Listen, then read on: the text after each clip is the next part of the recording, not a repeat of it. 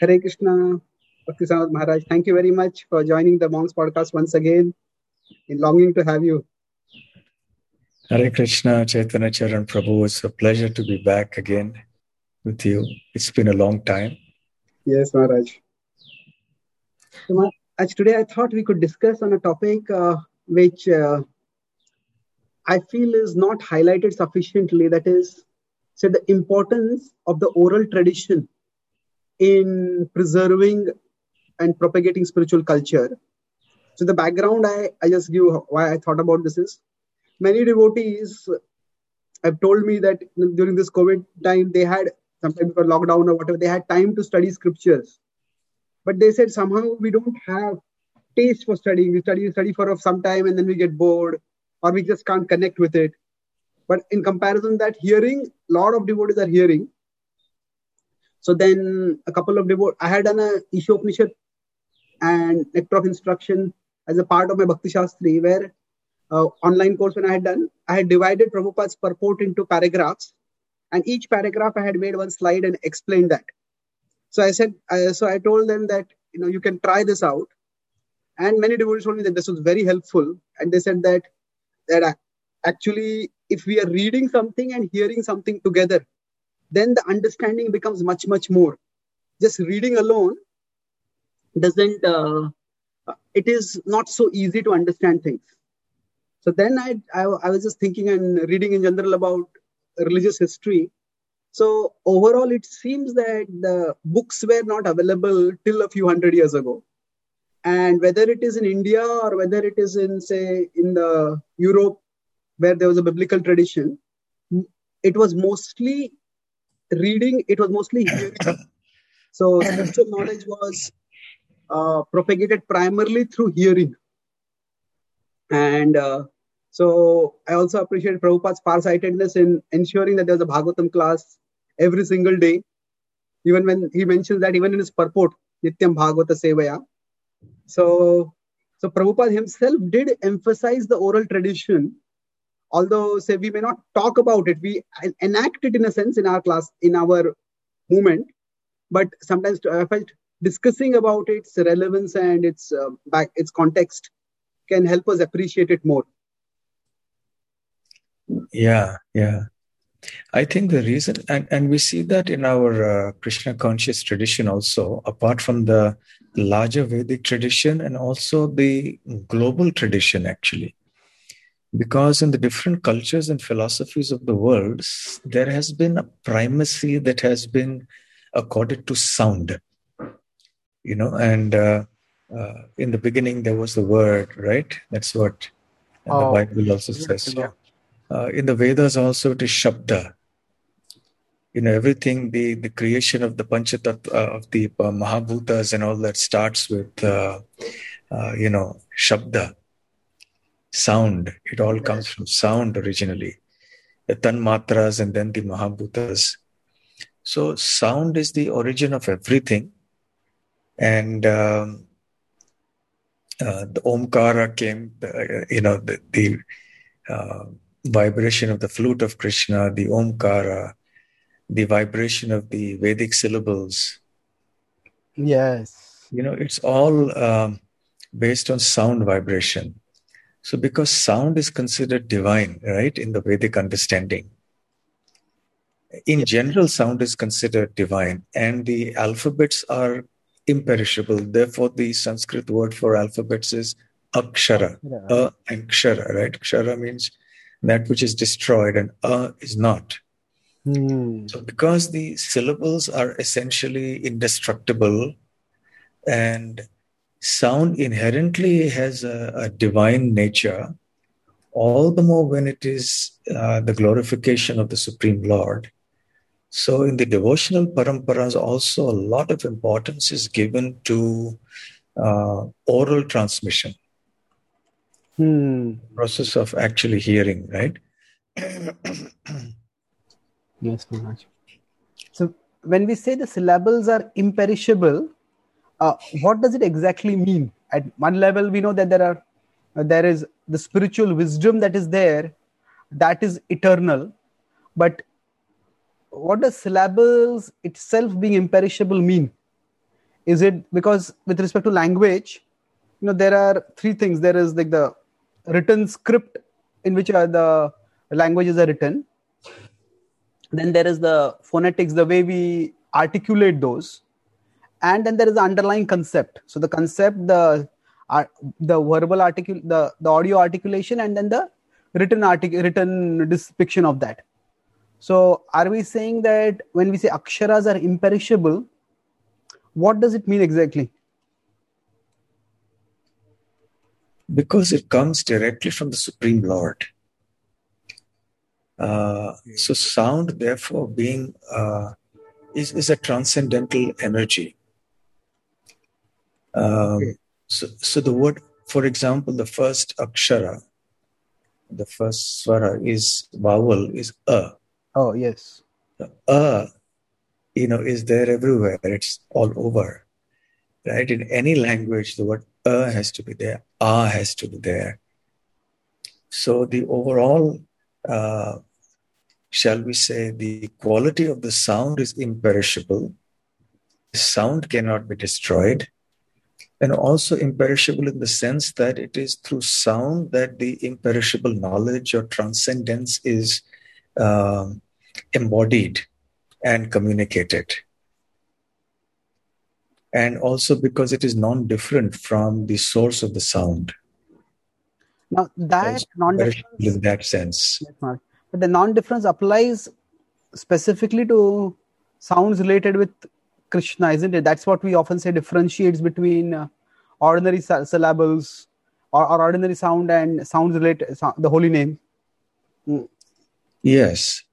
Uh, you know, it's a question of perception and the consciousness of the perceiver.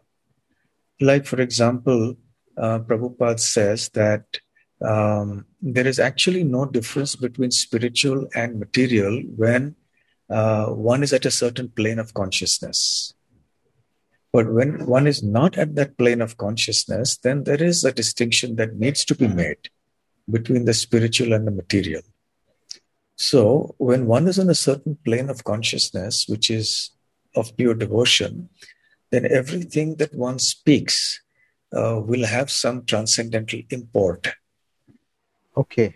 And uh, so the the, the, the say messages about Krishna are also you know transcendental sound vibrations.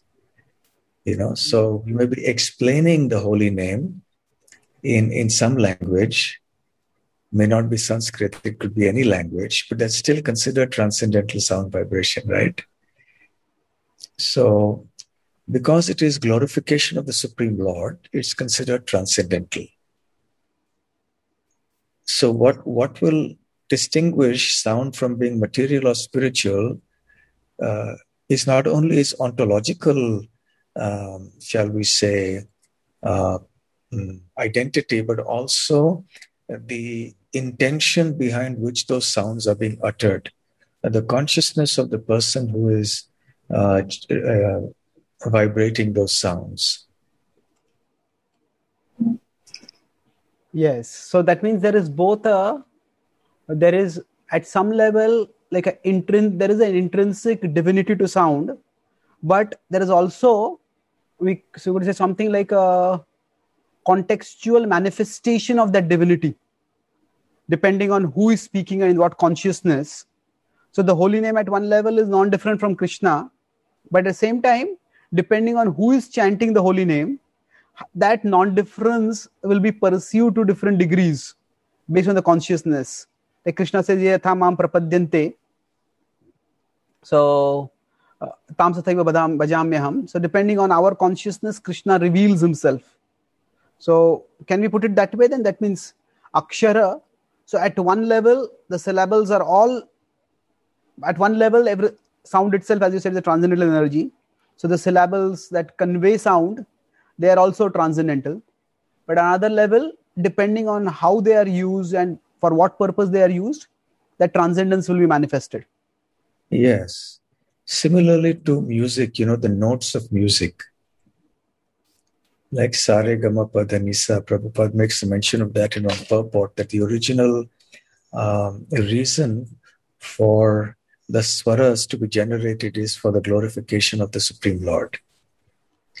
The same swaras, by swaras I mean here the uh, saregama and the notes. So when they are employed for materialistic purposes, then uh, they lose their divinity. But when these ragas are employed, they're originally meant for that. So in that sense, you can say these uh, swaras or these notes are divine. But because they're used for something that is not divine, then they also acquire the character of non-divinity. So essentially, it's it's the the consciousness of the uh, person involved that really makes the distinction between divinity and non-divinity and uh, perishability, imperishability, you know, all these ideas. Okay. So when there is a certain uh, objectivity uh, to the reality of of the world, but there is a strong element of subjectivity there also. Okay. Because uh, depending on one's subjective uh, frame of mind or consciousness, then one sees something as separate from Krishna. Right? Prabhupada defined uh, materialistic consciousness as that uh, which is which sees things separate from Krishna. So that would apply to the sounds, the syllables of sound of the alphabet. It would apply to the notes of music. It could apply to everything essentially. Okay. So now you are mentioning this in connection with the oral tradition. So what you are saying is that the oral tradition's importance is universal because the oral tradition is the medium by which that divine sound is transmitted from speaker to the audience. Was that the connection broadly? Yes, yes. It, uh, the reason the oral tradition has uh, remained uh, such a strong influence in not just the Vedic tradition, but the global tradition is, uh, as I said earlier, the primacy that has been accorded to sound, sound vibration. Now, one could say that that's because we didn't have paper, you know, so there was no paper to put things down. Um, well, you know, that's that's a kind of a, a modern understanding.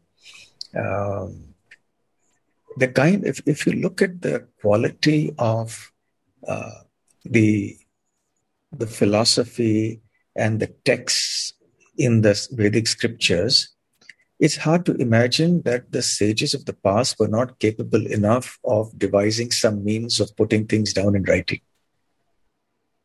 Yes. It's hard to imagine that they were so backward that they didn't have some form of material on which to write.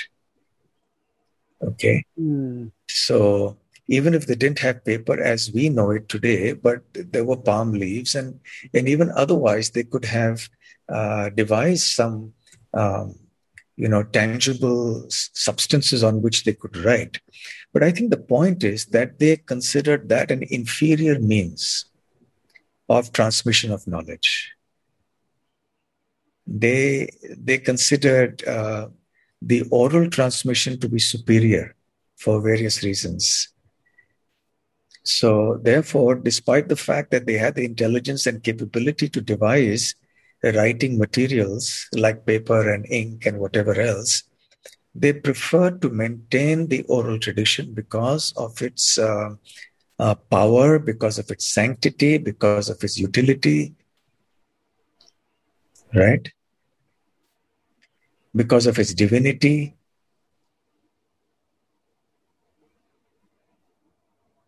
That's beautifully put. Okay. So, what you are meaning to say is that uh, there is. So, in, the past, we know that people's consciousness was more evolved. And Kali Yuga, we have the understanding of the degradation of, uh, of uh, human capacities so, so writing was considered to be at one level not only unnecessary but also in one sense you said undesirable in the sense that inferior because now we talk about Shrutidhar. Is it that everybody was Shrutidhar or the Brahmanas were Shrutidhar? Of course, we have the reading in the Bhagavatam and Satyuga, almost everybody was of a Brahmanical kind of disposition, even if they were not in Brahmanical occupations. But uh, it is, is it in that sense that it was considered inferior? Well, see, overall, as we know from um, the Bhagavatam and from the other scriptures, that uh, memory, intelligence, you know, strength, and all the uh, desirable qualities diminish with the four yugas, right? Yes. So in Kali Yuga today, uh, our memory power is extremely diminished, as indeed is our strength, our intelligence, and everything else. So if you go back in time, uh, we see that there was a progressive uh, increase in the level of the capacity for memorizing, the capacity for analyzing, perceiving things, the power of the senses, even, you know. So in Satya Yuga, for example, the first of the four yugas, uh, practically everybody must have been like that. You know, so that's one thing. That's the intrinsic nature of the uh, human being in that phase of time, in that yuga. Mm. But apart from that, I think also what has happened is uh, that uh, the oral tradition has been uh, an extremely sophisticated, complex, uh, organized, comprehensive, codified, structured kind of a system okay. in which uh, things could be passed down, and the person who was hearing would hear carefully and repeat. And there were certain uh, methods by which, uh, let's say, mnemonic uh, methods. Mnemonics, you know, um, things that are uh, techniques, memorize, yes. things, right? So, yes. Incorporated into the oral transmission uh, were um, codes and mnemonic methods uh, by which they could memorize things. And there were various levels of such memorization depending on the uh, level of evolution of the student. And to the extent that there were even mnemonics that eventually an advanced student could could reproduce something, uh, you know, forwards and backwards and backwards and forwards. Okay. To that degree, the thing was evolved. And also, there were checks and balances that were introduced into the system so that uh, you know, in case you made a mistake somewhere, then there was a check that if you chanted it another way, you would get that you would get caught there. So, in the sense that it, that mistake would be revealed there. So, this was uh, um, from many angles. There were checks. So you chanted it in this way. You you use this mnemonic method. You use that method, and they all checked each other. So, apart from the fact that people were intrinsically very evolved and they had an innate higher capacity for memorizing and understanding, also the fact that the system of transmission and memorization was so developed uh, contributed to this. Plus, the emphasis that uh, you know sound is divine, Veda, Veda is knowledge, that all knowledge is ultimately divine so, this kind of a, a philosophical understanding of the world, so all these factors put together, I think, have created this um, uh, very, very uh, sustainable system of uh, transmission of knowledge. Hmm. In fact, I, I, I, am told, uh, I don't know the details, but I'm told that uh, the UNESCO, you know, the United Nations for education, social, cultural, something organization, right? Yeah. So they have accorded heritage status to uh, the Vedic chants, the process of oral uh, transmission of Vedic chants like the uh, Samveda, Yajurveda, etc. Because these chants have remained unchanged for 1,000 years or more, according to them, Actually, we know that it's much longer. Yeah. Even from the empirical point of view, they say it is a thousand years, but even that is enormously long. So, you know, to, to continue the fidelity of transmission uh, without changing a single syllable or a single intonation for 1000 years without a piece of paper, without any recording system except in the brain, that was something quite uh, astonishing. Yes, I have. Uh, I also read about this that the the precision of that replication is is amazing. In one sense, it stays in the memory of people, and they they very systematically trained to pronounce everything very precisely. So yes, yes. So with respect to this, I had read about something which is a slight difference between Shruti and Smriti. That this preservation of the sound vibrations was especially done for the Shrutis, for the Rig Veda and other such Vedic literature primarily. And the Smritis, because they were recollections, there is of course a tradition of say memorizing Ramayana, not so much the Sanskrit Ramayana, but as more of the local renditions of the Ramayana, vernacular ones, and reciting. But that is more in terms of musical recitation. Uh, uh but uh, the Shrutis seem to, oh, because there is a greater level of unchangeability associated with them. So the the sound of Shrutis is considered to be uh, we could say more essential to preserve. Is there any similar differentiation that is there within our tradition? I know jiva goswami says that uh, for us the bhagavatam is also like a shruti. But uh, broadly speaking it seems smriti seems to be a little more uh, um, malleable in its manifestation. So what what i had heard was that in smriti the meaning is more important than the letter. The so sometimes there that's why say chakravarti pad in his commentary says in some versions this verse is like this in some versions this verse is like this. But overall the meaning remains the same. Um, from what i understand uh, the difference between shruti and smriti uh, apart from the uh, immediately superficial and correct understanding that one is Shruti is that which is heard, and Smriti is that which is remembered after having been heard. Uh, you're correct when you say that um, the Shrutis were more, or rather the Puranas and the, and the uh, Smritis were more malleable. Uh, in what sense? Uh, essentially, the Shrutis, like the four Vedas, and to, to a large degree the Upanishads also, were um, structured in a certain type of, composed in a certain type of language, uh, which was the older type of Sanskrit, uh, which placed a lot of emphasis on swara, which is the intonation. You know, uh, the pronunciation, the intonation. You know, one of the six Vedangas is Shiksha, right? Shiksha means phonetics uh, Jyotisha is, uh, you know, astrology, and then Nirukti is etymology, and Vyakaran is grammar, etc. So, um, in this way, the Shiksha uh, was phonetics about how to pronounce the things exactly.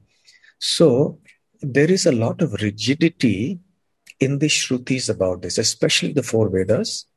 Uh, so, you have to pronounce things in a certain way you have to uh, chant things in a certain way you know so um, uh, for example there is uh, uh, akshara shuddhi you know hmm. akshara shuddhi uh, means that you have to pronounce the words uh, you know correctly uh, so you can't pronounce them wrongly then, then the whole thing changes uh, the second would be um, matra shuddhi.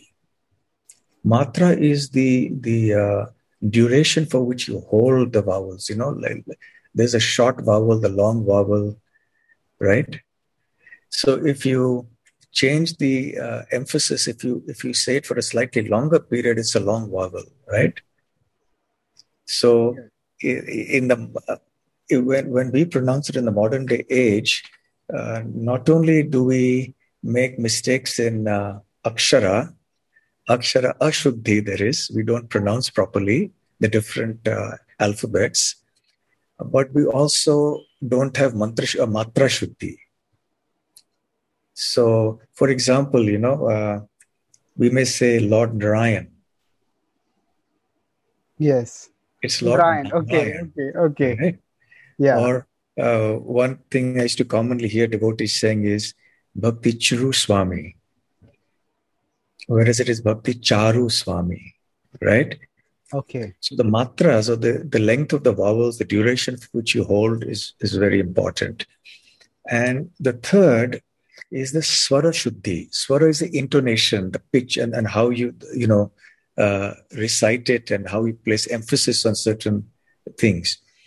So, uh, regarding this um, um, Akshara Shuddhi, Matra Shuddhi, Swara Shuddhi, a lot of emphasis is given in the uh, Shruti. So, you have to pronounce things uh, exactly like that. You have to intonate, intone the, the verses exactly like that. The duration of holding the chants have to be also exactly like that. And if you don't do that, then the the mantra, the power of the mantra is lost.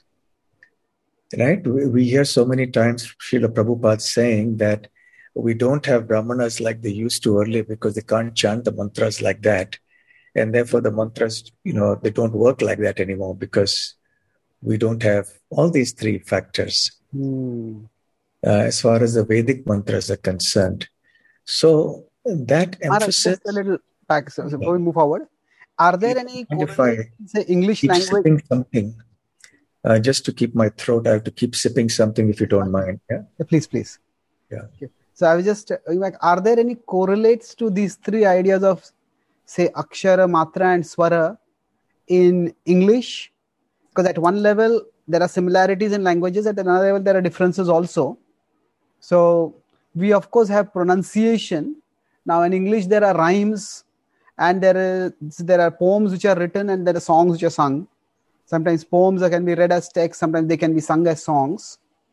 Uh, overall i noticed that the level of sophistication with respect to rules of grammar as well as rules of uh, articulation uh, expression they are much more intricate in sanskrit yes uh, but is there anything similar with respect to the akshara matra and swara yeah, these are actually principles that would apply to all languages, right? Let's say Akshara means uh, Akshara Shuddhi refers to the fidelity of pronunciation. Okay. So in, in English, uh, we may pronounce uh, the, the alphabets differently, the words differently, isn't it? So if we don't pronounce uh, an alphabet properly, like for example, you pronounce V as B, or you know something yeah. like that. So yeah, some people pronounce M as yum or something like that. Yes, yes. Okay. then you come to matra shuddhi when you're talking about the vowels. Okay. So we may not understand, uh, we may not know the exact uh, which is a long vowel, which is a short vowel. Um, uh, yeah, so, for example, that could yeah. be an example. Sorry? the and D. The yeah. THE, when the E is sometimes louder, sometimes it is less emphasis, or would that come in Swara? Yeah, Swara would be. it's not so much in, in, English, there's not so much of dependency, but the intonation does matter. For example, uh, you tell me, uh, uh, you know, uh, let's say, were you happy when this happened? And I can say, was I happy when this happened? You know, so I, I emphasize or I emphasize a certain thing, or you say the word I, you emphasize the I, or you emphasize a certain word and there's a certain intonation in which you chant. So the basic uh, principles of these three are found in all languages, but it's just that in Sanskrit, it is far more sophisticated. And I'm also not a Sanskrit expert, by the way, so I want to make that disclaimer. Um, uh, but overall, it's it the sophistication and comprehensiveness um, is uh, something unparalleled in the Sanskrit language. Okay. So the point I was making is that in the Shruti, uh, there is a very great emphasis on, on, the Akshara Shuddhi, the Matra Shuddhi, and the Swara Shuddhi, while in the Smriti Shastras, also there is some degree of emphasis, definitely. I mean, uh, but it's not of the kind in uh, that is required for the Shrutis. So, to what you said earlier about how there is some malleability or some flexibility in this, uh, in the um, Smriti Shastras is is correct. For example, the uh, sorry, what Narad Muni tells uh, Vyasadev, mm. you know, about uh, how one may not be uh, make mistakes in the pronunciation, etc. You remember from first canto? Yes, yes, yes. I think uh, Prabhupada also there that uh, Prabhupada also emphasizes that further that uh, there is a tadvag visargo janata viplavo. That yes. was also coming. Yasmin patishloka abhidavatyaphi. Yes. Yasmin pratishlokam abadhavatyapi namanyanantasa yashonkitanya. So because it is the glorification of the Supreme Lord, Therefore, even if there is some discrepancy in the pronunciation or in the matra, or the swara, or the akshara, you know, it's it's uh, it doesn't really matter so much because the genuine mood of devotion to the Supreme Lord supersedes these other three. Okay. Right?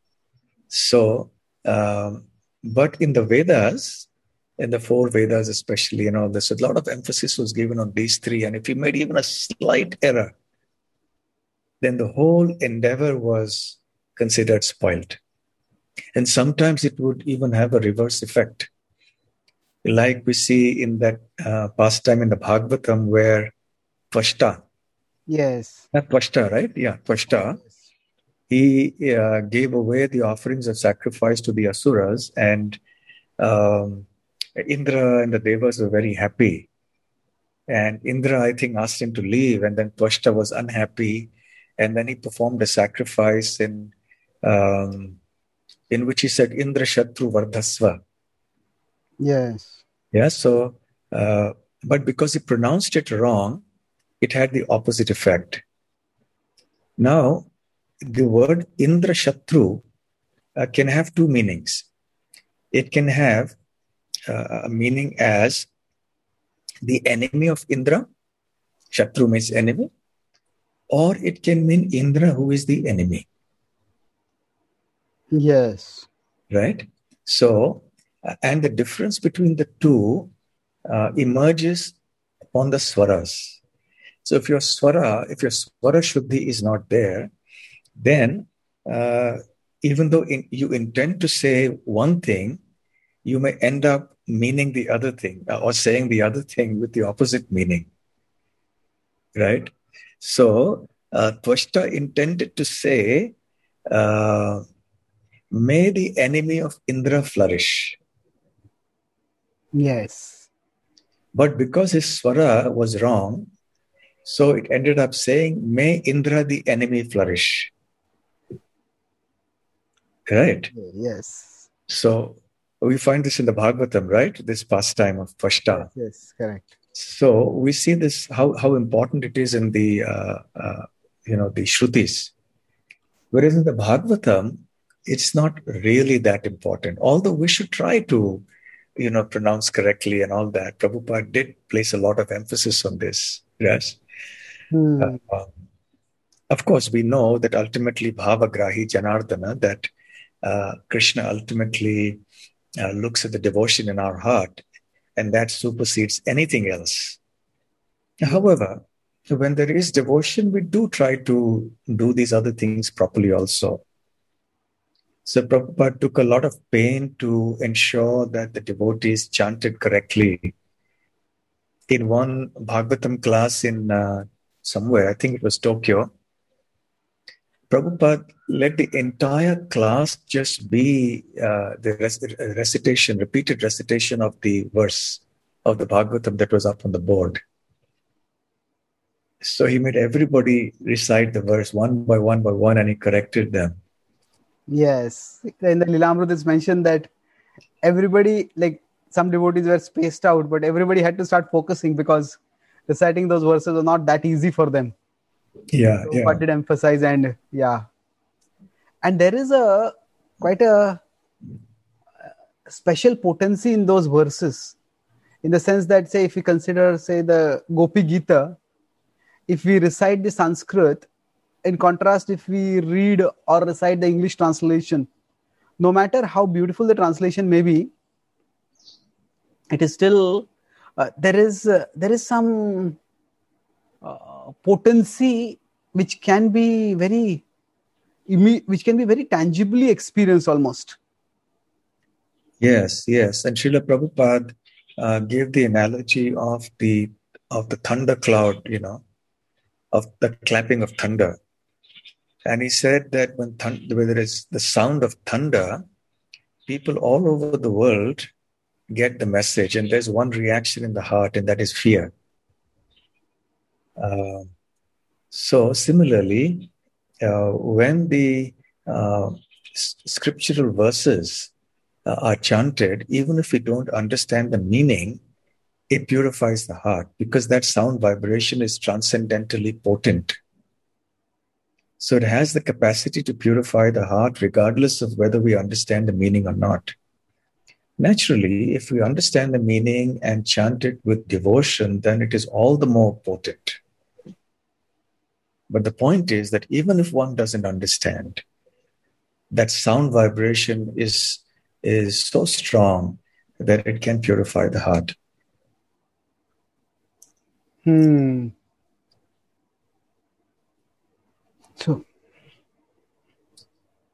So at one level, when we are talking here about the oral tradition,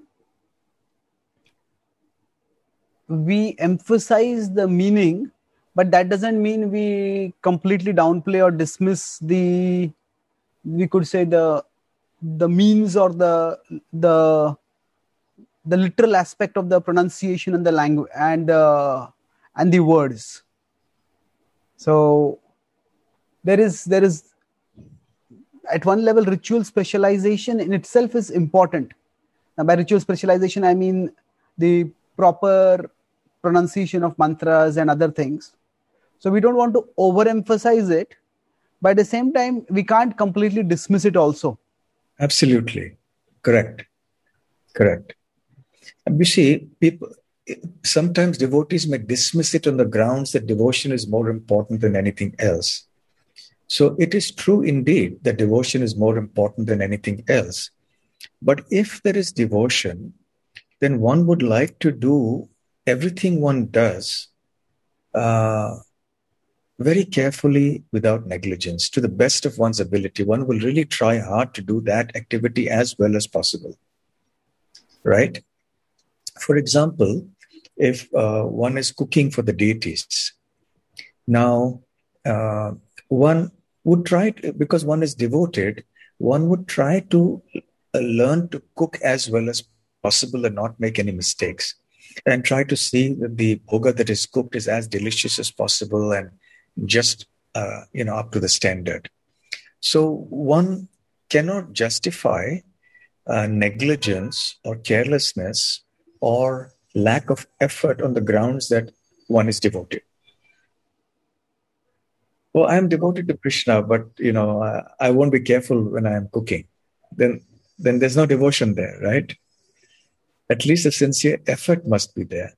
So, similarly, where there is devotion, because the recitation of the Bhagavatam or the Bhagavad Gita is a very important service to the Lord, so one must try to do that as well as possible.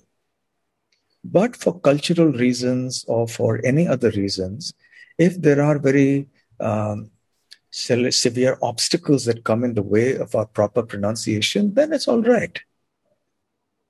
You know, ultimately Krishna sees the devotion, fine, so that's fine. But that doesn't mean we shouldn't put in the effort. Yes. That's the point. We should try to learn correctly how the uh, the words are pronounced. Yes. And then if you're not able to do it despite our best efforts, then it's all right. Hmm. Yes, Maharaj. So here, the overall theme with respect to the so the oral tradition at one level it says like Prabhupada had the recitation of the verses as a part of the Bhagavatam class. But simultaneously there is also the also additionally there is the class. And I mean if you want to speak something more on the say the technicalities of the Sanskrit language and that aspect of the that aspect of the oral tradition you could continue that. Or can we shift to the to the like the message being conveyed through the oral tradition? Sure sure. Okay. So if uh, say in the, if we consider from the re- recent historical perspective at least from as far as modern historical memory goes so there has been an increase in writing and reading and publishing that way uh, but at the same time, there are several researches which seem to indicate that there is a there is a special import or a special potency in having text read aloud and being heard.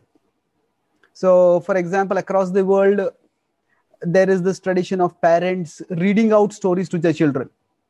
Sometimes parents tell stories, but if there are some classic books whether it is in India and it's a Ramayana or other books on the West, there might be Western classics, fairy tales or whatever. But parents would read out the stories to their children. And now, also in today's world, although books are available, audiobooks have also become very big in recent times. And uh, so, so, so at one level, although the written text is being propagated and is widely available, but still many people f- naturally default towards the of the audio. So broadly i think there are three factors. One is with respect to the audio there is a connect with the person. Like say like a say mother reading out a story to a child there's a personal connection that comes when there is being read aloud and it is being heard second is the accessibility is much more in the sense if you have to sit and read a book it takes uh, more effort but having audio book means we can hear while doing other things also. But apart from that in general for most people uh, it's not the accessibility in terms of uh, the being able to do it at other times but also in general human for human beings hearing is relatively more accessible than reading and studying so we can say some extent that it's not, hearing audiobooks is not exactly the same as the traditional oral tradi- tra- uh, as the past oral tradition, but there are similar trends which we see in today's world also. Yes, that is because intrinsically the process of hearing is so powerful. It is not without reason that uh, the Bhagavatam and actually all the scriptures, the Shruti as well as the Smriti, emphasize so much on the process of hearing. as I mentioned uh, in the beginning of our discussion, that uh, it's not because there was a want of written uh, methods or materials that uh, the emphasis was placed so much on hearing. You know, the emphasis was placed on hearing because inherently the process of hearing was so powerful. And that has to do with the nature of, of sound, transcendental sound. Right? So, um, uh, so Prabhupada called it submissive oral reception. Yes.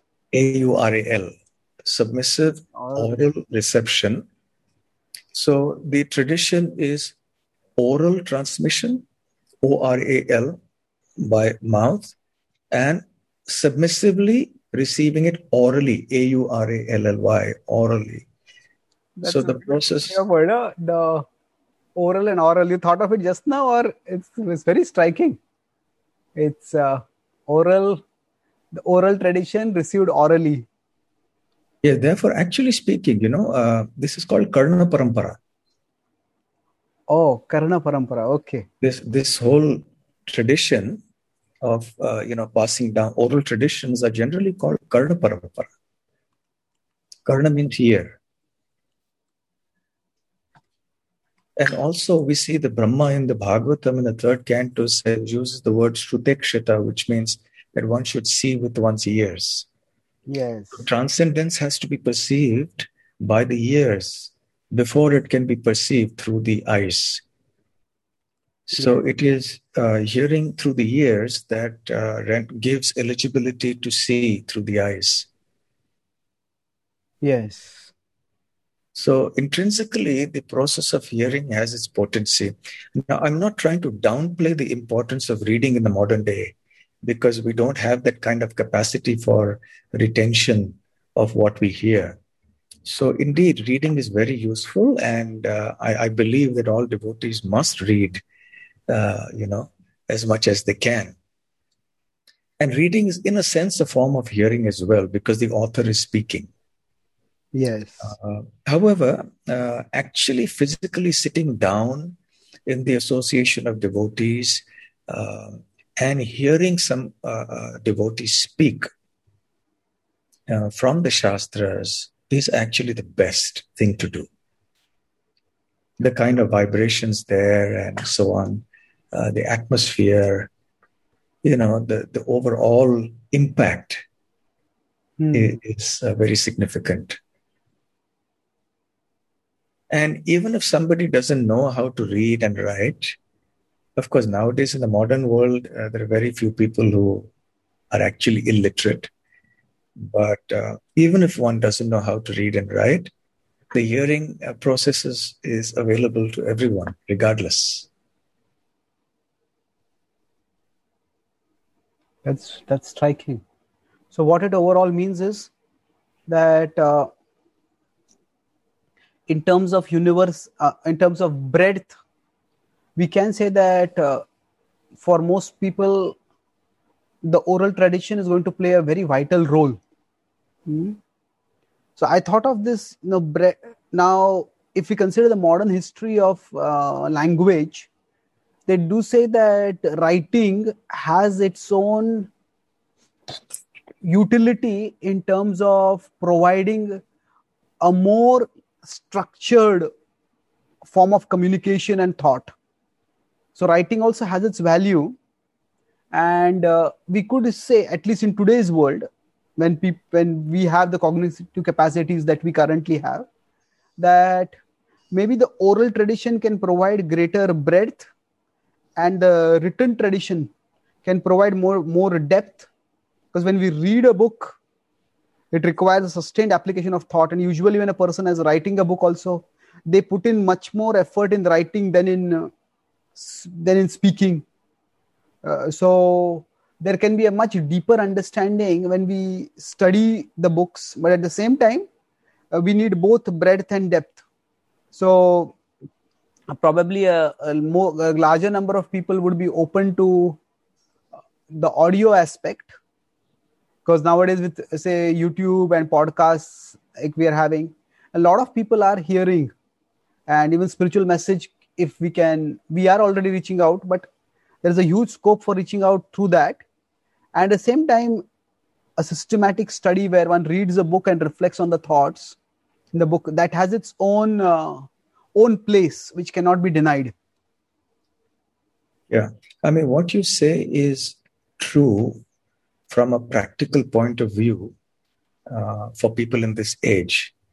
But uh, I think it's important for us to note that the written tradition is important for us, uh, not so much because of some uh, inherent uh, value to the process of writing itself.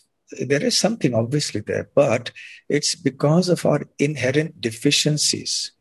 It's because we are not able to retain information uh, simply by hearing within our head. So, therefore, the need for the written tradition has uh, arisen, right? So, it is not the written tradition is in and of itself uh, very significant. It becomes significant because we are unable to uh, to sustain uh, the oral tradition um, in our heads to memorize it. Otherwise, everything that you say that can be done in the written tradition can be done and was done in the oral tradition. But the people were of such fine intellect, and things could be just given in a succinct form and it could be understood without need for elaborate explanation. Now, because of our deficiencies, uh, we, we can't remember things, so it has to be put down, and then things have to be explained, things have to be put in a certain way. Mm-hmm. So, uh, therefore, while certainly for a practical utility uh, for the, of the written word is is enormous for us, and it would be foolish to to deny its importance now. So we should utilize it. But philosophically, uh, I think we can appreciate that essentially the whole written tradition uh, evolved because of the deficiencies of the people of Kali Yuga, which is why Vyasadeva actually put uh, dictated the Mahabharata to Ganesha, and then you know, yes, the whole written thing tradition started from there on. Yes, Maharaj. Right. Definitely. So, I was just, if we talk about say as devotees appreciating or or accessing the oral tradition more now now because of the pandemic we don't have uh, people being able to devotees also being able to assemble at one place for a class. But we have class, classes through zoom and through online. They're connecting with everyone connecting with people from all over the world. So would the same principle apply that earlier you talked about something like there's the intrinsic potency and then there is a contextual manifestation of the potency? So if it is possible coming for a physical class where there is it's oral tradition but a physical class if it is possible it's always better uh, because it's not just the sound but it's also the atmosphere around it. But if that is not possible then there is uh, attending virtually also is is beneficial. So in the in the academic ordinary academic sense also uh, there is some concern about how say children if they are learning virtually how much do they actually learn and how much they get distracted in while that learning. So now that is at one level an ordinary at, at a ordinary or a mundane level there is a concern.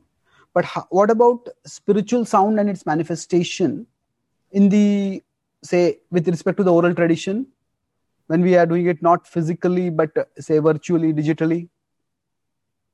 I think it has uh, a lot of value and uh, it would be very beneficial to avail of its uh, uh, you know this facility that's made available to us.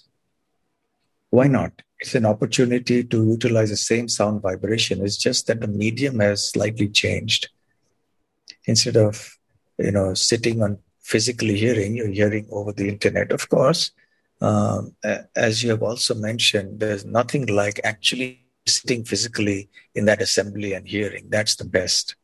Mm. uh, but when that is not possible for some reason then uh, hearing via the internet reading the books you know all these things are very valuable. Okay you know, just coming back to the earlier point about written tradition and how the need for the written tradition has arisen because of our inadequacy in uh, memorizing things. I just remember a small anecdote. You know, one time I was going somewhere for some Ayurvedic treatment to some place. Uh, and because I was going to be there for a month, I had carried quite a few books with me. So when I was unpacking, uh, there was somebody whom I knew who came in with some some scholar, a Brahmana scholar, and he saw so many books there. So he said, "Oh, you're carrying so many books." So I said, "Yeah, because I'm going to be here." So I thought that I'll, you know, read them. So he just he said smilingly, he said, "You know, there's no need to carry books; it should all be here." he gestured to the and it should all be here. Oh, okay. to have a, to have a, a book. So, you know, that, that's the idea. This was And- where? Where was this? This was in Udupi somewhere Udupi. Okay. many years ago, you know, way back. So I still remember that. Um I also uh, came across a proverb, uh, you know, long ago about something like this, which is Pustakeshu chaya vidya parahastagatam dhanam samayatu pariprapte na sa vidya sattadat dhanam na tad dhanam. So uh, the meaning is Pustakeshu chaya vidya. If there is knowledge that is acquired from a vidya, that is acquired from a book, pustaka, Hmm. or if there is dhanam, wealth, parahasta gatam, gatam means gone, that has gone. Parahasta means somebody else's hands. Yes. So knowledge that has been transferred into a book, that is available in a book, Hmm. and money that has gone into another's hands. Samaye tu pariprapte. With at the right time, when you need it, na sa vidya, na tad dhanam. That vidya or that dhana, that knowledge, that wealth cannot come to your aid when you actually need it. because then uh, even for the wealth, it's gone away to somebody else's hands, so you can't avail of it. And Mm. if that book is not with you, then you can't avail of that knowledge. So if the knowledge is here in the head, then you know it's there with you all the time. You're not dependent on anything outside of yourself. You know, so this this is essentially the the uh, uh, the, the process of of uh, Vedic education. You know how uh, there was a lot of emphasis given to memorizing. Of course, nowadays uh, modern educationists look askance at emphasis on education, on memorization, which they say rote learning. And they have creative ways of education and they try to improve the analytical skills of students and all that. Uh, personally, I'm all for that. I'm all for improving the analytical skills of students and for devising creative means for students to learn things, children especially. But I disagree with the modern educational philosophy that seems to uh, minimize or trivialize uh, the importance of memorization. And when you dismiss that as rote learning, if there's only rote learning and nothing else, yes, there is some deficiency there. But even that rote learning in, in uh, at a very young age, then it has its benefits because once you, let's say you memorize the Bhagavad Gita and, you know, uh, Bhagavatam at a young age when your power of memorization is very strong and you've memorized these things very nicely, uh, and side by side, you've been given the samskaras also. You've given the proper devotion. You've been given the uh, proper physical sensory engagements also by which you can uh, translate that into an experience, not only rote learning. Then what you have memorized actually flowers from within. And with uh, time, as one moves ahead and, and gains knowledge from the outside world, including from the scriptures, Hmm. then that internal memorized knowledge now actually starts uh, transforming itself into realized knowledge. And it, it kind of uh, comes forth, you know. And then when you grow up and you actually start understanding the meanings, it's so easy to pick up. and it's flash. You get the whole thing, the realization. And also the process of memorization, it kind of must be stimulating some things there, some finer parts of the uh, memory and the intelligence and so on. And that enables one's intelligence to become finer. Because according to Bhagavatam and the uh, uh, Upanishads as well, uh, memory is one of the components of intelligence.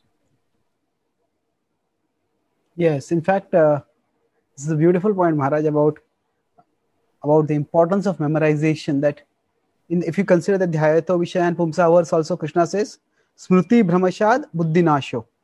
So, in one sense, recollection, memory is the foundation of intelligence.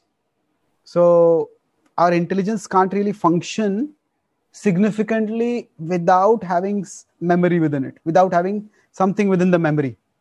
So, while rote memorization is uh, is uh, if it like you said, if it is complemented with something else, even if children are not able to comprehend intellectually at that time, but if it is made into a pleasant experience, uh, then that is uh, that is stimulating that is refre- rejuvenating and uh, at an older level i think the problem with memorization comes when it's only done that much and nothing more is done mm.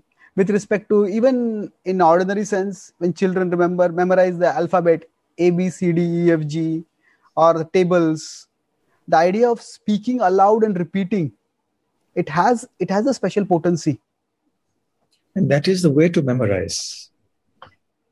Uh, you know, when you speak aloud and repeat, right? Mm. Now, I don't mean to say that a person who is gifted uh, with uh, photographic memory is necessarily very intelligent. That may yes, not be the case. That is true. Definitely. I mean, but uh, memory does have a, a, role to play in, in intelligence. And uh, when as you said, complemented with the other things, it, it can flower out into, into learning, into, into making a person who's truly learned, truly scholarly. Hmm. so we could say that memory is not the sole sign of intelligence, but it is a it is a vital resource for intelligence. A component. Uh, okay, yeah, component. Yeah, that's a that's yeah. a better way of putting it. Yeah. Yeah. And uh, it seems overall that uh, if there is memorization in the early ch- in the childhood or early times then that is not just uh, it creates impressions like you said it manifests from within eventually it blossoms. So there are samskaras that are also created by the effort for effort of memorization. And uh, i think prabhupada says in one of his letters that that children like challenges. If things are presented in a excite in a way that is exciting or uh, stimulating for them then what may seem difficult also becomes exciting. And uh, memorization is uh, i found that like when you're quoting that verse pustakeshu cha vidya yachaya vidya actually memorized verses or memorized uh, we could say thoughts they become very accessible to us. Otherwise if we say we want to remember krishna or remember the philosophy how exactly do we remember the philosophy if we have crystallized it in the form of a verse which which and that verse is memorized then say contemplate if you want to remember krishna's form if we have a verse and we can recite the verse and then meditating on krishna's form becomes much easier. Otherwise to spontaneously simply close our eyes and try to visualize krishna's form is not that easy. So both from a childhood perspective of creating impressions as well as an adult perspective perspective of cultivating ab- devotional absorption wherever it is possible memorization is is quite empowering Yes. And especially uh, if it is made an enjoyable exercise, Uh, and uh, along with that, there are different stories because telling stories is a very important part of the oral tradition. I think that's something we may also need to discuss at some point in our, our discussion today. That storytelling traditions are, are, very strong all over the world, right? Even in, in uh, Vedic tradition. So, uh, even for uh, ch- children at a very, very young age, telling stories is very, very important. So, uh, telling stories, pastimes, explaining things, uh, so that even in, when they're in the in the stage of memorizing everything, they also learn to analyze things, learn to see things in a certain devotional and spiritual light.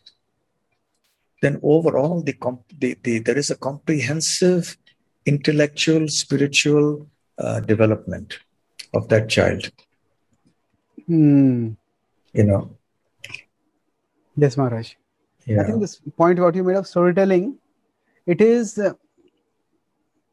it is multiple levels. At one level, there are directly spiritual stories, but there are other stories also which which teach some uplifting values.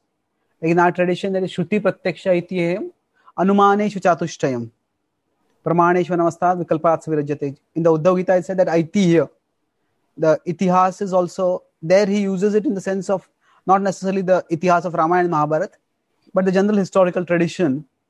So, we humans broadly are you can say storytelling or story hearing creatures.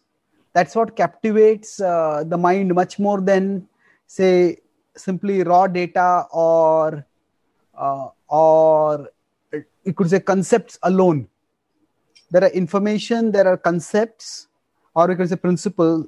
There is something which is more uh, information we could say is more concrete. Concepts are a little more abstract and both are important but information and concepts if they are woven together in a narrative then the capacity for uh, comp- for assimilation for reception for for satisfaction all of it gets multiplied substantially.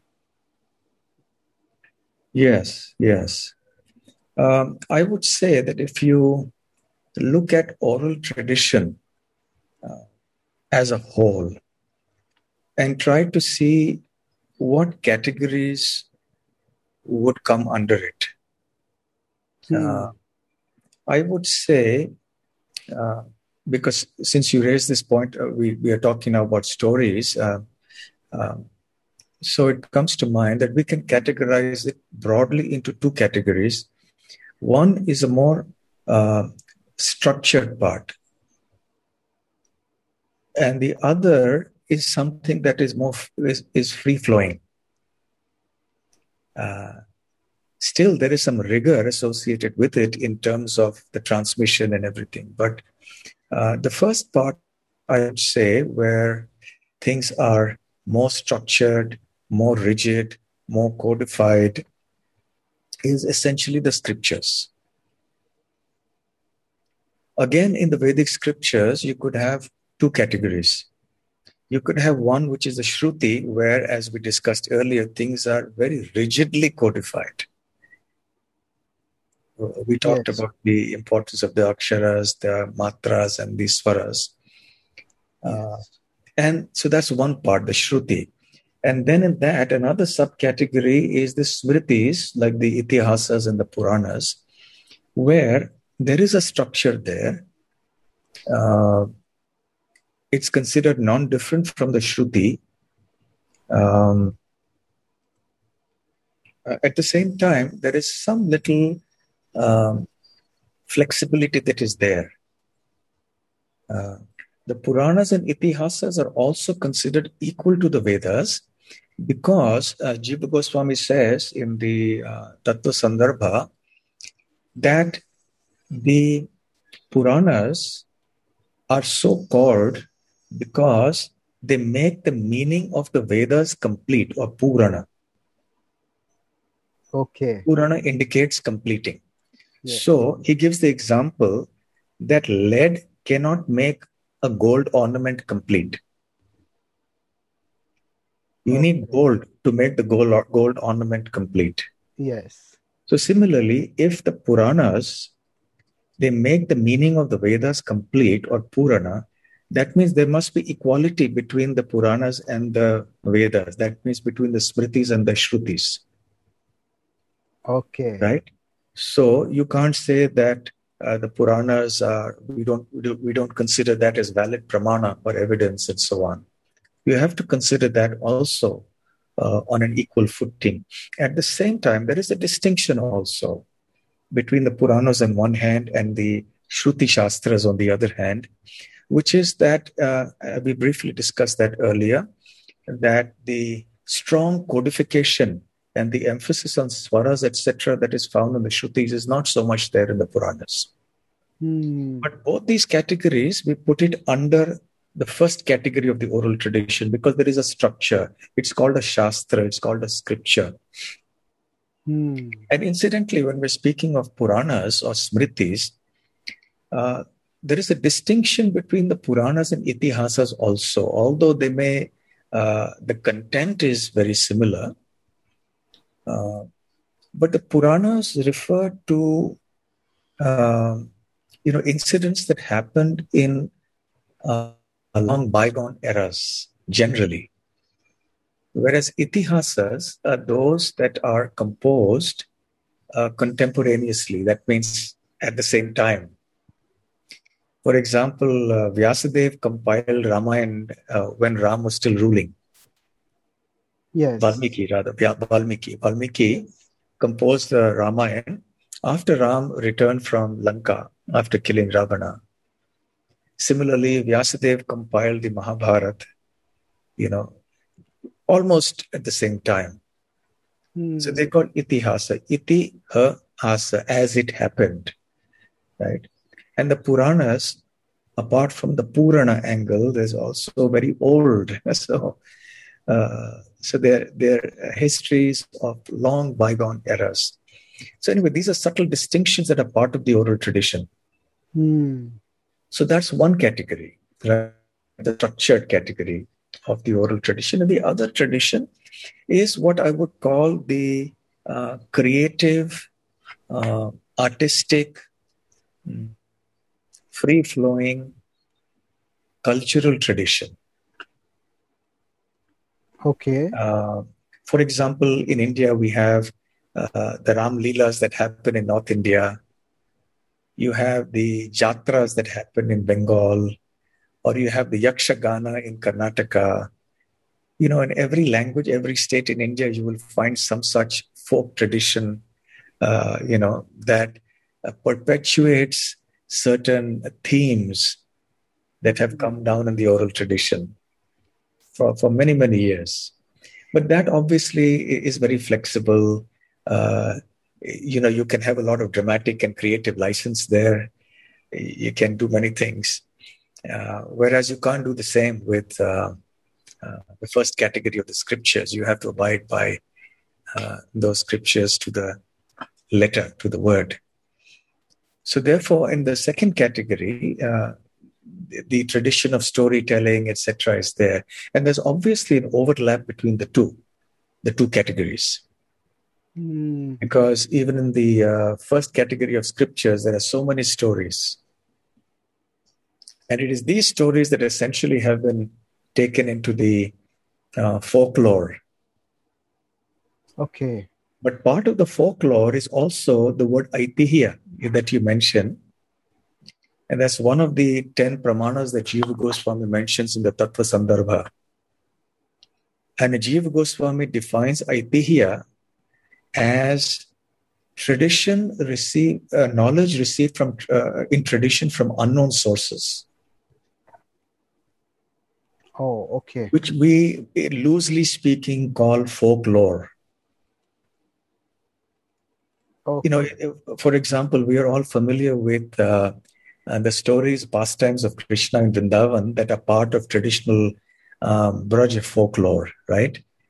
Okay. They may not appear in the Bhagavatam or any of the Puranas or Upanishads, but they're just some pastimes that have been transmitted down in oral in the oral tradition for so many generations.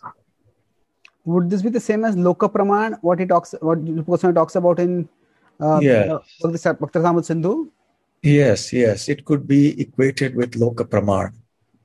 Yes. Yes. Okay. So Aitihya.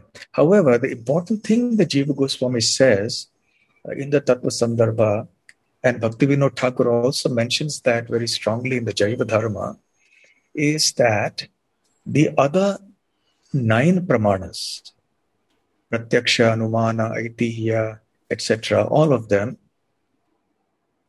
they are not independently uh, sources of evidence.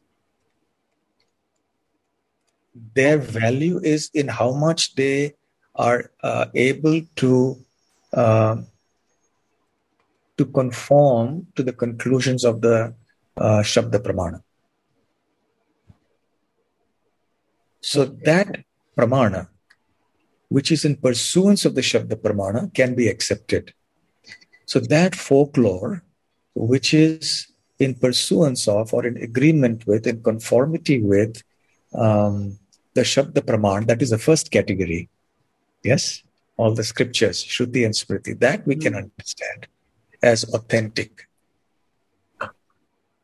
Yes. But if there is some folklore which is uh, deviating from uh, the Shabda Pramana from the first category, then, you know, we would not accept that. Yes. So now here, when you're talking about, uh, say, creative licenses that are there, uh, to some extent they are essential for making any art form so at one level there is there is lit, there is literature in terms of there are scriptures. They are we could say a kind of lit, a type of literature. But then there are art forms whether there is a drama or there is dance or even there is a narrative form of story. So things have to be made if we are going to make a drama then things have to be made attractive from a not just attractive but they have to be proper according to dramatic perspective also. So for example if you are going to do any any pastime of krishna if you do a drama it's very difficult to stick only to the dialogues that are there in scripture and make the full drama. There has to be if you want to have some more of elucidation of character then we will have to fill in some okay this character said this this character said that. Um, so the oral tradition in one sense has a greater amount of vitality to it. Because when people speak when we we, we write there's a little more formality in the language when we speak there's a little more informality and greater connectivity so if we consider the vernacular renditions of the epics like you mentioned about the Ram Lila, uh, uh, then there have been vernacular renditions of the Ramayana in various parts of the world, parts of India, and even I would say South Southeast Asia at large. So, and they have kept the Ramayana alive. At the same time, there is uh, there are concerns that come up that in the regional retellings, there are some things which are there in the epic, some things which are not, some, some there, some things are in the original source something's not in the original source. So are there some in one sense in the written tradition we could have a significant level of conformity. But once we go into the oral tradition ensuring conformity becomes a little more difficult so what would be the boundaries of the creative license that uh, we could consider while maintaining fidelity in the oral tradition as I mentioned, that is uh, conformity of the essential uh, conclusions and facts with um, the Shabda Praman, the first category. Okay. For example, of the many Ramayans, uh, we can accept. Uh, there are many things in the other editions of the Ramayans which may not be there in Valmiki's Ramayana. So Valmiki Ramayana is the Moola Ramayana, is the original Ramayana. Uh, so there may be other things, for example, in Kamba Ramayana or in uh, Tulsidas Ramcharitmanas, etc., which may not be there in Valmiki's Ramayana, but we may still be willing to accept it uh, you know, and wholeheartedly, uh, if there is no essential dissonance with what uh, what Valmiki says. Okay. Uh, however, if there's some fundamental uh, deviation, then we would not accept that part. Let's say if there is some impersonalism that is thrown in into the philosophical discussion, or some pastime uh, which which depicts uh, Ram or Sita in a way that Valmiki doesn't, and you know is is shall we say a little offensive, then we wouldn't uh, uh, you know consider that bona fide. And even when uh, devotees in ISKCON do dramas, you know, we do give a lot of scope for dramatic license. Let's say uh, the favorite drama that devotees have is about Jagai Madhai, you know, and they always bring in some humor and Jagai and Madhai being intoxicated and, uh, you know, they make people laugh by the way they act. And so that's, that's, that's just part of it. Yes. Okay. But essentially, the the facts and the conclusions must not be, um, or rather, must be in accordance with uh, Valmiki or with the concerned Shastra. Yes, with the Mula, whatever it is, Mool source. Yes. So both these both these categories of the oral tradition are important, actually, uh, because uh, the the uh, the other tradition also keeps it alive in the minds of the common person. Hmm. So it it keeps there is a vitality to the tradition that is imparted by the cultural part of the oral tradition. So culture is a very important vehicle for uh, preserving uh, the oral tradition. So culture is a via medium. Mm. So through dance, through drama, you know, through music, through literature. Yes. It is preserved. True. Yeah. I was also reading about Western intellectual history recently that how did uh, things, how did the West move towards atheism from theism? If you see in the 16th, 17th, 18th century, even the prominent scientists were all theists. So the conventional narrative is that as rationality started increasing, religion was rejected as irrational. The triumph of rationality led to the decline of religion. But but we see still that religion, but that narrative is challenged by the fact that there is a significant amount of resilience in religion that there are many rational people who consciously turn toward uh, rational means scientifically educated people who also turn toward religion uh, so what the current historians are saying is that or at least that's one prominent theory that is coming up that uh, actually religion and spirituality are transmitted through the culture.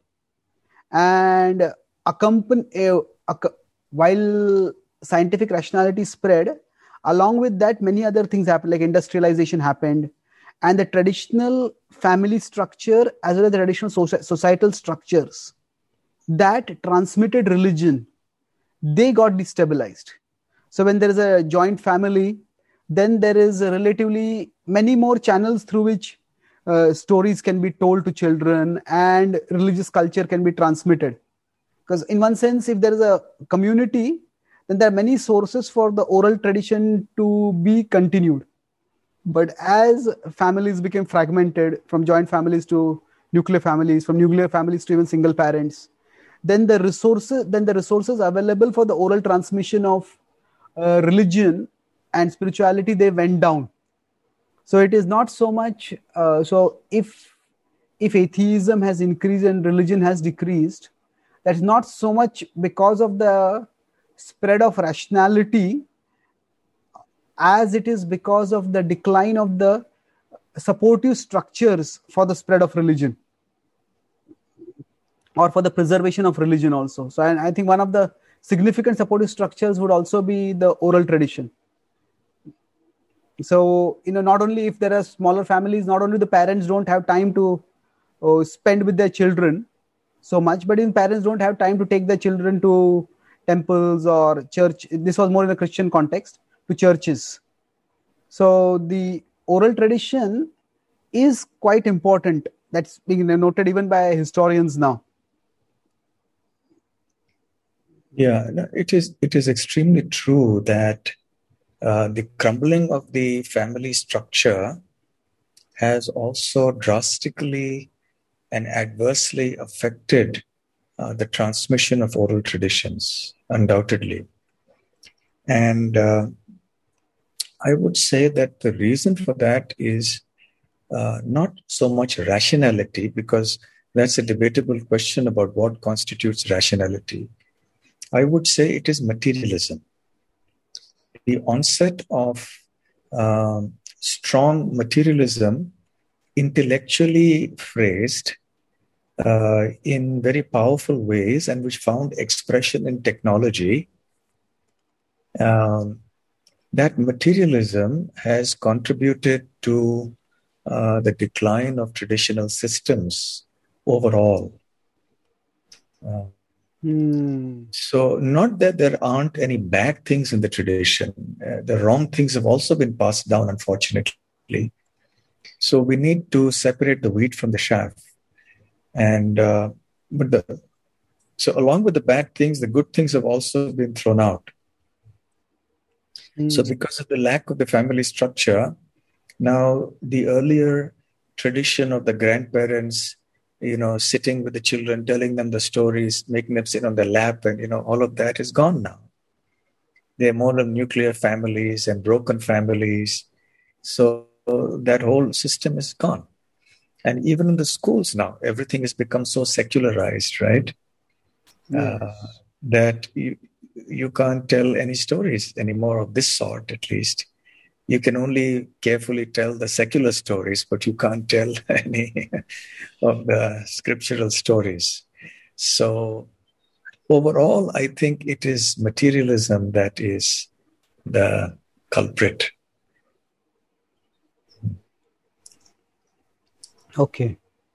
Yes. So, in one sense, materialism is telling its own stories. So, if you consider advertisements, in one sense, they are fairy tales of materialism. People may dismiss, uh, so modern skeptical people may say that in the past, people believed fairy tales involving all kinds of unbelievable being entities. But today, also, much of advertisement is not really grounded in fact it's creating a fiction associated with certain product and it's very sophisticatedly created fiction so precisely materialism as you said two things presented intellectually and then propagated technologically. Those two things they are and uh, we could also say that the whole culture has also become materialistic. So it is also very widespread at a cultural level.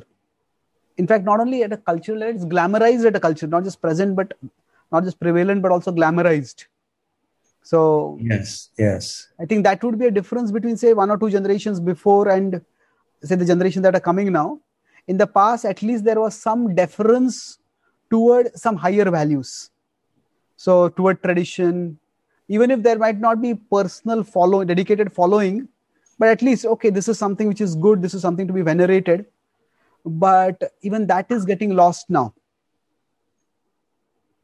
Yes. So nothing remains sacrosanct. Yes. Uh, materialism, what it does is it creates a ground for for intellectual rejection of uh, the sacred space and it facilitates the um, irreverential attitude. Hmm. Uh, True. I think one one I think one famous uh, atheist he said that he's talking about the theory of evolution. He said evolution made it possible to become an intellectually fulfilled atheist. So, in one sense, we could say science and technology and they can be used as tools for justifying one's own ideology. In this case, the ideology of materialism. So, Yeah. yes, Maharaj. Just uh, going back to our earlier point about uh, the oral tradition. So, what are the ways in what do you think are the ways in today's scenario uh, we as we can play our part in both preserving and uh, propagating the oral tradition? Any thoughts, or if you have any other? I thought this could be like more of a we could go toward a conclusion, or if you have any other thoughts, we can discuss those also. Yeah, I think the first thing for us is to realize why the oral tradition is important. Hmm. Uh, I, I, I don't mean to uh, say that we should discredit or stop the written tradition because that's going to be there for the rest of this age till the next Satya Yuga comes. And that's going to be a long time away. Uh, but what I am saying is that there is need for us to appreciate the importance of the oral tradition vis-a-vis the written tradition. For example, um, one of the problems with the written tradition is that the written evidence can get destroyed by fire, by uh, you know uh, floods, or whatever. You know, there are, they are after all physical, tangible things, and uh, even if you have more sophisticated uh, methods of information storage like cloud storage and all that, ultimately it's all dependent on technology and the network. And uh, so if that collapses, then all your knowledge is lost. You know, everything is lost. Whereas knowledge that is in the head and that's passed on from student to student and is kept in the head uh, is not dependent on anything external, like some material, some tangible objects, or some technology, or anything of the sort. So it's actually the safest way to perpetuate and preserve knowledge. Although now, uh, as I said, uh, fine, we'll, we'll preserve things in uh, written form in whatever way the written form manifests with technology. But this is one important thing. Uh, another aspect of the written tradition is that, of the oral tradition rather, is that um, not everything can be conveyed in writing.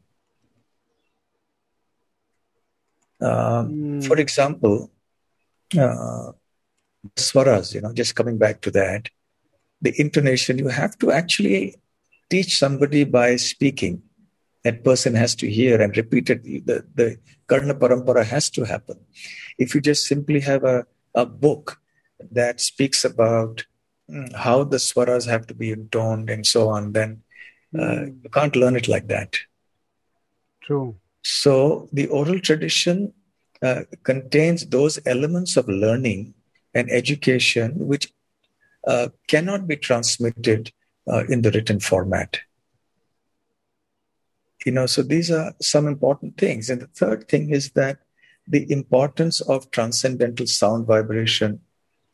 Uh, the next point is that, uh, you know, it, it has a potency, and that is why the sages of yore uh, preferred this method to transmit the knowledge.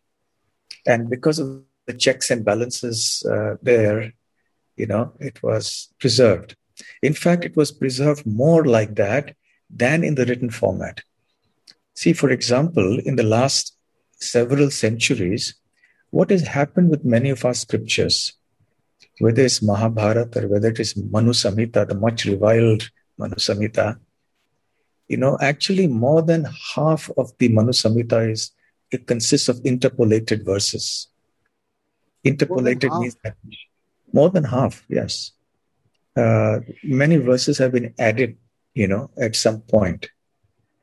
Similarly, there are many verses in the Mahabharata that have added, and this is because of the written version. Because the checks and balances in the written version are difficult to maintain and identify uh, over a period of time. Whereas in the oral tradition, the mnemonic methods were so sophisticated and everything was transmitted down uh, through a chain of, of uh, self realized sages. So there was intellectual and spiritual integrity there. There was uh, intellectual or a capability there also. So there was fidelity of transmission. You know, therefore, iti shushruma dhiranam yenas tadvichachakshire, right? Mm-hmm. Ishopanishad. Yes. So this thing of shushruma dhiranam, vichachakshire, I have heard this Shushruma as was explained, vichachakshire, by the Dhiranam, by those who were saintly, sober people. So the tradition, the oral tradition was maintained by uh, saintly people who were very evolved. Hmm. So apart from the checks and balances inherent in the whole uh, structure, the level of integrity and capability and spiritual evolution of the main transmitters of the knowledge ensured that the uh, authenticity of the information transmitted was maintained. Whereas in the written tradition now, you could always change an edition the next time you could, and then after 10 years, uh, people will forget what was the original edition and what was there before, you know, because you're relying on something that's outside of you. So uh, that has its problems associated with it you know so there are there are factors like this that we can consider so to answer your question of what we should do to preserve the oral tradition i would say the first thing is to to appreciate and recognize the importance of the oral tradition vis-a-vis uh, the written tradition for reasons that i uh, just mentioned. Yes Maharaj. Uh, the second just one thing question is, is before yeah, this. Yeah. Uh, in what way are the checks and balances more in a oral tradition than in the written tradition? Because if you consider from today's perspective say if say somebody speaks something in a class then we can always have here say what was spoken what was not spoken unless we have an audio recording but uh, a written something somebody has written something in a book then it can be read it can be seen in context. In general if we consider in court of law the written word is uh, say written if you consider slander or uh, there is okay there is a case for slander then something which is published something is put in written form is considered to be a much graver offense than something which is just spoken. Although of course spoken is also serious. So in my understanding actually checking for uh, for fidelity would be easier when something is written because it is much more objectively documented. Um, on the other hand, if somebody spoke something and but it is lost in the ether after it is spoken, so how would the oral tradition? In fact, from what I read from the historians of religion, they said that the oral tradition allowed for a greater level of fluidity. Mm, whereas uh, it is a written tradition that brought in greater amount of rigidity. Now of course the words can be different. It can be but how does the oral tradition because if there is say one gurukul or one matha from that matha to mathadipati to their followers there could be accurate transmission. But if you want standardization across uh, a vast uh, terrain then who is going to actually monitor things if they are not written down? Or are you saying that it doesn't have to be like a universally standardized but at least locally it's easier to maintain fidelity? I am not advocating a rejection of the written tradition. Hmm. uh, but my reason for not rejecting the written tradition is not because of its inherent strengths. Uh, those inherent strengths arise only because, as I mentioned earlier, of our deficiencies in this age. And therefore, we think that uh, the written word has more sanctity or more authority than the spoken word. But in the early days, even we say 100 years ago in business also, Prabhupada said one time, the written word once spoken by a trader to another trader that I'll buy this much from you at such and such price was always honored, barring the, you know, uh, occasional crook. But otherwise it was honored. Mm. So because we have reached a certain time where, you know, we don't trust each other anymore, we have lost so many of our qualities so the written uh, word becomes sacrosanct. But today, even the written word is not sacrosanct, actually. There are so many court cases that go on despite things being in writing, right? mm. Even when you put things down in writing, it still happens. People still fight about it and say, no, no, no, I, I wrote it under duress or, you know, this happened, or they give some other spin to that thing that they said there at that time, you know. So the point is that not everything, every word spoken by somebody has to be repeated naturally everywhere. Like Shukadev Goswami spoke a lot of additional words when he spoke to the sages at Naimisharanya, because not only did he speak what Shukadev Goswami spoke, but he also added to that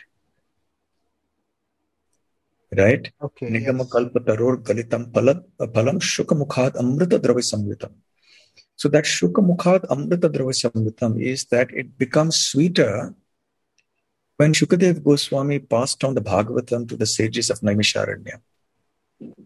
Uh, Suta Goswami, uh, Shukadev Goswami, and then further Suta Goswami to the sages of Naimisharanya.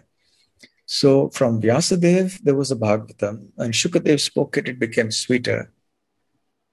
So the idea is that when there are uh, iti shushmatiranam yenastap so when there are such um, saintly souls who are the main transmitters uh, of, of such information, then that ensures that the essential facts and conclusions are transmitted.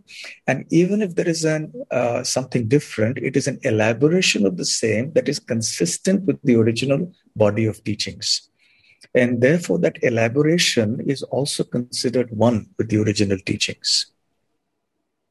So that is how the oral tradition has also expanded. So the Bhagavatam that we see today is far different from the Bhagavatam spoken by Vyasadeva to, uh, you know, to Narad Muni. Hmm. Right? Uh, or rather, Vyasadeva to Madhvacharya, or Narad Muni to Vyasadeva, like that. So um, that was the way the fidelity was preserved. Today we have come to the stage where we are forced to rely on a written word because of integrity problems and because of uh, lack of ability to memorize, to remember things. But then, okay. at a practical level, uh, I think we should have both Yes. We should have a blend of both. Um, certainly, uh, we can preserve the written tradition, but we must encourage the oral tradition simultaneously. And by the way, another problem with the written tradition is that the scripts and the words and the languages and their meanings keep changing with time. For example, the original Sanskrit script is very hard to decipher so it is with the other languages. Words change, their meanings change, the scripts change. So that is another problem with uh, uh, the written transmission.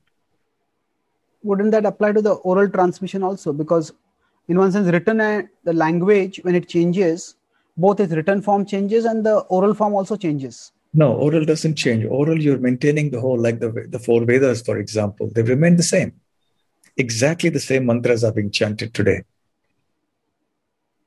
Oh. After thousands of years, it's exactly the same mantras. The script for writing those mantras may have changed. Okay, okay, makes sense. But the words have not changed. Similarly with the Srimad Bhagavatam. Hmm. Okay, I was talking more from a general language perspective. Hmm. Because the written and the in general language, say for example, if you consider English or Hindi or Marathi, if you consider Chaitanya Charitamrita also, the Bengali of Chaitanya Charitamrita is different from the Bengali that is there to Beng- that is spoke Bangla that is spoken in Bengal today. Yes. So so in one sense, in uh, in the terms of say we could say ordinary or vyavaharik uh, level, both the spoken and the written language change. But when it, we're talking about Shruti, yes, the sound will remain the same. Yes, I agree. Yes. Actually, There is a certain interesting uh, feature about books like the Chaitanya Charitamrita because they kind of straddle both worlds. They straddle the world of the scripture and the world of the common man. interesting. Generally, the scriptures were in a certain level of Sanskrit only. But what, uh, let's say, Narottam Das Thakur did, or Bhaktivinoda Thakur did, or Krishnadas Kaviraj Goswami, Vrindavan Das Thakur, they presented things in a language that was easily understood, understandable to the common person in their dialect, in the vernacular. So, and there is no problem with that. That is also essential, Hmm. right? But let's say 200 years down the line, the Bengali language would have changed even more. Yes. Yes. So there is no problem in elaborating on uh, texts uh, in whatever language they may have been, so long as the fidelity is maintained. Yes, that's true. So the way the oral tradition can be maintained, this uh, in addition to uh, maintaining the written tradition now, is, for example, every day parents should tell or grandparents should tell uh, stories to their children. They should, in, from childhood, uh, make them learn different things apart from telling stories and and uh, um, encouraging them to think and analyze they should also encourage their ability to memorize things so that by the time they're of a certain age, they've memorized the Bhagavad Gita, they've memorized many, many verses of the Bhagavatam and many essential other things to verses, etc. Things of that sort. Yes, makes sense. And even modern psychologists, uh, they agree that human beings tap only a very small percentage of the resources of the brain. Yes. Number one. And number two, that in childhood, uh, the capacity for memorizing is enormous, and that a child can learn many languages in childhood. I forget how many languages exactly that particular uh, research study said, but it was quite a bit. It was not two or three. It was you know a pretty large number. Uh, so apart from um, uh, stories and verses uh, one should also teach them languages in childhood because they can learn words vocabulary and everything very quickly so ed- uh, language learning should be a very important part of education and it's part of the oral tradition spoken language and incidentally that is how children learn languages. You know, it's, it's very interesting. It's part of the oral tradition. If you study the way children, we have all learned languages, you know, we learned essentially by hearing. Hmm. When you're much older in age, you can certainly learn new languages, but it's not as easy as when you were a child. You just learned it spontaneously just by hearing. How does an infant or a baby learn languages? The baby doesn't understand intellectually something, but just by hearing, you know, it, it learns. Yes.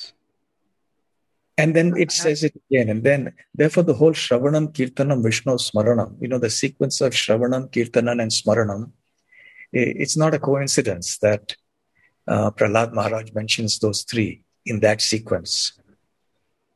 Because Shravanam or hearing comes first. When you hear, you repeat. So that was a traditional method of oral transmission. The guru would speak, the disciple would repeat. The guru would speak, the disciples would repeat many times. And by hearing and repeating, hearing and repeating, it would be memorized in different ways. So the Shravanam, Kirtanam, and Smaranam sequence is very important. That's beautiful. Shravanam, Kirtanam, Smaranam. Mm. This is very directly correlating with the sequence that Prahlad Maharaj describes, but that is also the way we we actually assimilate things. So, yes. you know, one last point maybe about memorization and remembrance of Krishna. At one level, um, reading reading helps us to gain absorption. Hearing also helps us to gain absorption. But in general, if you, our ultimate purpose and perfection in bhakti is to remember Krishna, so to some extent, for remembrance, a certain level of memory is required. It may not be factual memory in terms of facts and figures, but it can be a more personalized memory or a more emotional, emotionally centered memory. But in ultimate sense, when we talk about a devotee being absorbed in the remembrance of Krishna, or pure devotees being completely absorbed in the remembrance of Krishna, uh, that remembrance it comes primarily through sound, like Shruta Ekshita Patha, as you quoted earlier. So it comes uh, largely through the contemplation on the sound and the relishing of the sound that eventually that absorption comes, isn't it, Maharaj? When we speak of remembering Krishna, uh, we always speak of Krishna in all his various manifestations, right? Yes. What do we mean when we say Krishna? Uh, you know, to quote uh, a phrase that Prabhupada quoted, mentioned so many times, his name, fame, form, pastimes, paraphernalia, abode, right? His teachings, yes. everything constitutes Krishna. They're all yes. different manifestations of Krishna. So when we want to develop love for Krishna, we develop love for Krishna in all these manifestations. So these, uh, so relating to these different um, aspects of Krishna will facilitate love. Now, uh, so in childhood, when one is taught the Bhagavad Gita verses or the Bhagavatam verses, uh, so certainly that is uh, Krishna himself. Those verses are not different from Krishna. And side by side, when the children are taught to um, see and recognize, appreciate, and love Krishna in his other manifestations as well, in the holy name, the deity, the pastimes, right? In the form of prasadam and so many other things, then whatever memorization they do mm. will actually uh, flourish and evolve and blossom into something very meaningful and deep as they grow older. It will become a one. It it will become one integrated uh, whole. Okay, makes sense. So ultimately, there are multiple resources that contribute to that uh, that cultivation of consciousness and the oral tradition is one very valuable part although it sometimes may be undervalued. But we don't want to absolutize anything. We want to leverage or optimize all the resources that are available for us. Yes yes. At the end of the day our goal of life is to love krishna become pure devotees of krishna. And whatever helps us to do that we are happy to do that. Yes, Maharaj. And because the oral tradition has its enormous benefits, we don't want to reject it. We don't want to see it lost. We will utilize the benefits of the written tradition, but we do not want to utilize, uh, lose the benefits of the oral tradition. Yes, Maharaj. It's beautiful. Should I should I try to summarize Maharaj what he spoke, or would you like to add some things? Toward uh, no i think not you can summarize yeah. I think it was a quite a broad discussion we had today about uh, the importance of the oral tradition. So we started by talking about how for us to understand scripture we hear we read books we hear classes. Often hearing and reading both together can lead to deeper assimilation and in that context you mentioned uh, how within our tradition the oral tradition is uh, was a was always a valuable vital part that even academic historians have noted how for thousands and thousands of years the recitation of vedic mantras with an inc- incredible amount of precision it happened because of this oral tradition. And then we talked about the akshara, akshara itself means imperishable. So in that context we discuss the fact that at one level all sound is intrinsically tra- uh, transcendental energy. At another level depending on the consciousness of the person and the utilization uh, for what purpose it is being utilized the transcendence will become manifested. And uh, then you talk about especially in the shruti we have the the shuddhi of the akshara, the swara, uh, and the matra. Matra, matra. So at one level, this is there in all languages, but in Sanskrit, because it is connected with the Lord, so a higher potency is manifested. And so we also talked about if we consider the itihasas and the Puranas, at one level, so there is a there is a rigid or you can say there is a very accurate replication in the Shrutis, but that doesn't mean the Smritis have to be downplayed. The Smritis are also valuable in their own way, and that very striking example of Jiva Goswami, that the Purana is that which makes Purna, the complete, then it has to have some non-difference from what it is completing. Lead, can, lead cannot complete a golden ornament. So in that sense, the there is there is a certain level of certain kind of equality within the Smritis and the Shrutis.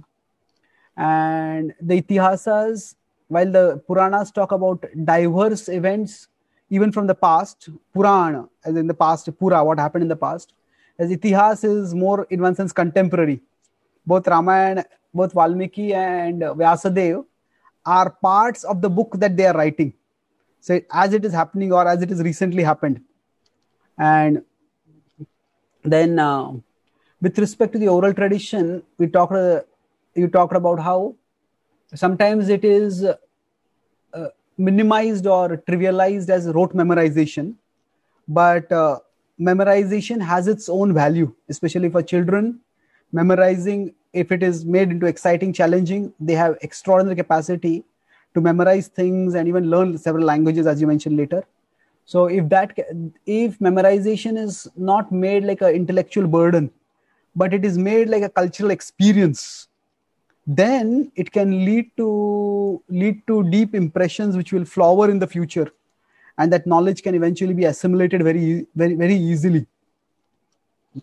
So uh, even for for us uh, as ad, for us adults if something is memorized then it has become more accessible. You quoted that subhashita pustakeshu uh, that wealth in a wealth which is elsewhere or knowledge in books is not as easily accessible as something which is with us. So, while memory is not the sole sign of intelligence, memory is a is a vital component is a, of intelligence. And uh, when we talk about uh, memorization, eh, we we don't have to at one sense uh, either accurate pronunciation or a lot of extensive memorization these are not essential for devotion. Krishna can manifest independent of these but that doesn't mean we we dismiss them. To the extent that it is possible we we utilize them. Just like when we are cooking for krishna we try to do the best that we can. Although different people may have different levels of expertise in cooking so similarly different people may have different levels of expertise in memorizing or uh, pronouncing but we shouldn't uh, trivialize it and then with respect to the role of the written word in today's world it is uh, it is in today's world definitely written word is written word is has its value. And um, that is not whereas in modern historian con- historical context it is seen as a sign of progress that we started writing down. But from a vedic perspective it is a, it is somewhat a sign of decline that we lost the capacity to assimilate and recollect internally and that's why we need external resources and the written word is an external resource So uh, this external resource is because today it is valuable. Say the spoken word in the past had a lot of value. People would lay down their life to honor their word. But when that doesn't happen, today we need written documentation. And even that people try to circumvent. So it's a it's a say we could say both an intellectual and a moral decline that is there in today's world. Uh, and so we recognize the importance of the written word in today's world. But at the same time, the oral tradition is vital. And then you talked about two strands of the oral tradition. One is broadly the Shruti, which is which is exact replication, and the other is the cultural, artistic, creative aspect through drama, through poetry, through like the Ram Leela on, in Varanasi, the Jatras in Orissa. First, the first category includes Shruti and Smriti. Oh, okay, Shruti and Smriti. Okay, and Smriti, and the second is the more loose, culturally expressed uh, folklore and dance and drama and okay. that, like right, that. Right, right. Yeah, yeah, Loka Praman and Shabda Praman includes both. So you mentioned that the other pramanas, like the Aitihya, that we accept its validity to the extent it is in broad conformity with with the, with scripture, with Shabda. So there is a lot of room for artistic license when dramas are being enacted but at the same time the essential message has to be preserved and uh, we talked about how this oral tradition is is not just say through temples and sadhus giving classes but it's in the homes in families parents and grandparents telling stories. So across the world storytelling has been an important part of transmission of culture. And in our tradition there are scriptural stories and then there are stories which are of values which are in conformity with scriptures. And uh, so what we what can so with respect to fidelity there is no system there can be no foolproof system for maintaining fidelity if there is no integrity among people but broadly speaking uh, when there is a higher level of integrity among people then the oral tradition ensures a greater greater it has a greater check balance system. And when mahabharata and manu samhita they become interpolated that's because of that uh, loss of the oral decline in the oral tradition. And uh, then with respect to preserving in today's world first we have to appreciate the oral tradition and then we try to continue it in, in our own ways in our families in our social circles telling stories and encouraging shravanam kirtanam smaranam so we hear verses recite verses memorize verses recite, hear the stories, recite the stories, and internalize the stories. And in that way, we draw on various resources for increasing our connection with and our absorption in Krishna. So the oral tradition has been an invaluable resource throughout history, and we shouldn't we shouldn't undervalue or lose it in today's world. And we talk about contemporary ways in which it is happening. Also, say like virtually in today's world through technology, we are having the oral tradition we are having podcasts and audiobooks so these are also mediums that we as devotees can tap in keeping the uh, the kar- the karana parampara as you said the the trans- so oral and oral so the oral tradition is is received through oral reception and that's how we can also continue this beautiful tradition any concluding points maharaj or anything i left out uh, that is an excellent summarization the recapitulation of all the points. I think that's nice. Thank you, Maharaj, for your time and your association. I look forward to having your in future also sometime. It's wonderful being with you as always, Chaitanya Charan Prabhu, and especially on such a nice topic. It's a beautiful topic. Yes, Maharaj. And I think very important for all of us. Thank you. Okay. Hare Krishna. Hare Krishna Maharaj. Thank you. Hare Krishna. Hare Krishna.